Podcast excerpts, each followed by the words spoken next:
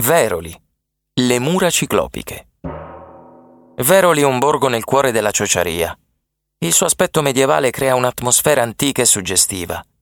Nel centro storico si passeggia lungo i vicoli stretti tra case e torri ornate da bifore, trifore e con imponenti portali gotici. Il paese ha varie chiese antiche, ma la più importante è la Basilica di Santa Salomè. Qui si può salire in ginocchio la Scala Santa per ricevere l'indulgenza plenaria. La Scala Santa di Veroli è una delle sole tre presenti al mondo, dopo quella di Roma e di Gerusalemme. Poco lontano dal centro abitato si erge l'abbazia di Casamari, splendido esempio di architettura gotico-cistercense. Nell'abbazia si ritrovano incisioni e simboli la cui spiegazione richiama ipotetici legami con l'esoterismo. Veroli ha origini antichissime e i misteri legati al paese risalgono addirittura mille anni prima di Cristo. È il tempo in cui il popolo degli Ernici costruì una cinta muraria sul colle di San Leucio per proteggere il paese da nord.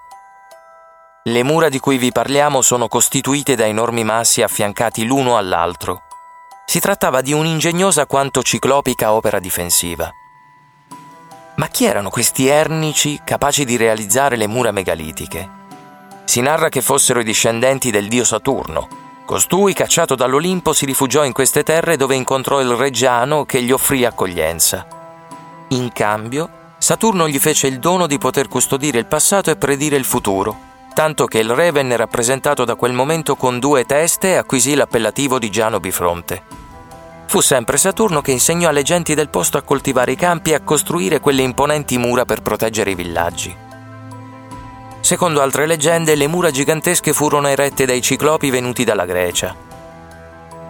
Alcuni sostengono pure che quelle enormi costruzioni siano opera del diavolo in persona e che lì sotto, da qualche parte, vi siano nascosti antichi tesori.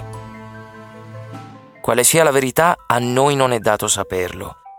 Ma forse la ricchezza di Veroli risiede proprio nel mistero che si respira passeggiando nel borgo, tra quei segni e simboli ancora poco decifrati lasciati dall'uomo o forse dagli dei nel corso dei secoli.